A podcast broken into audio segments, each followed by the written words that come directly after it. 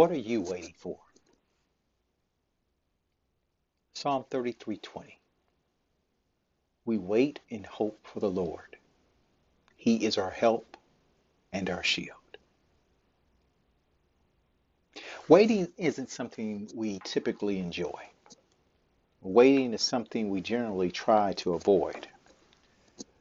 We look for the express lanes at the supermarket and on the highway.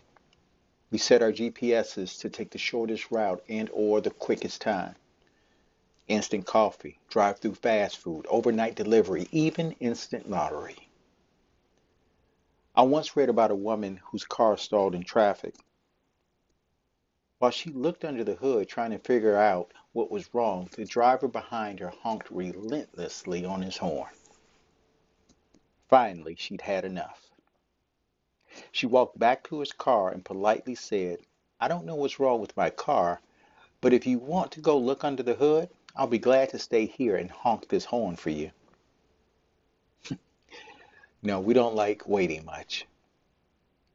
We are not patient people, and waiting takes patience. Waiting isn't just something you have to do until you get what you want. Waiting is part of God's process for you to become who He wants you to be.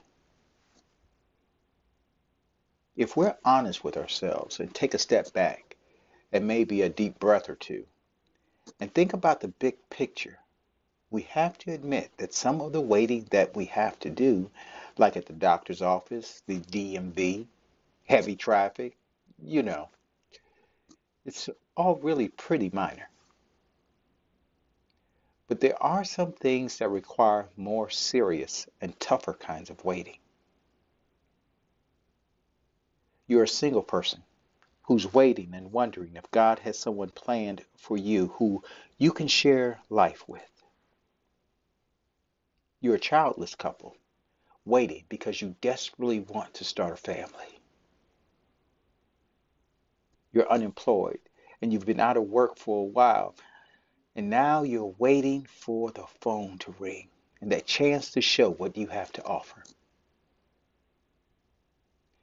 You're a veteran who's been struggling with P T S D or depression for years, and you're waiting for that morning when you wake up feeling like life is worth living.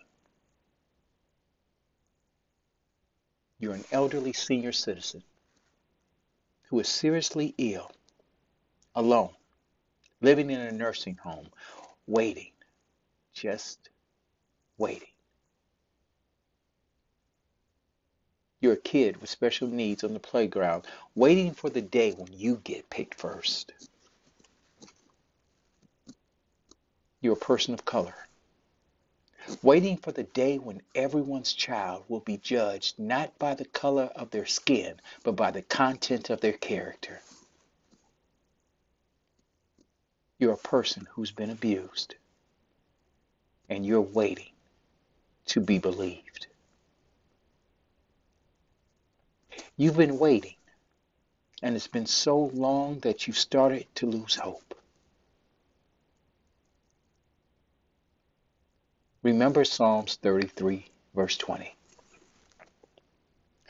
We wait in hope for the Lord.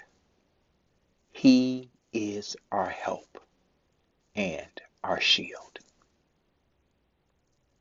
Whoever you are and whatever you're waiting for, I want you to know that you may have to wait, but as you wait, you can wait in hope.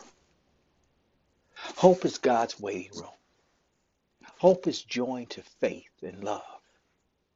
And while you are waiting, you can have faith in the God who loves you and is also the God who will provide for you.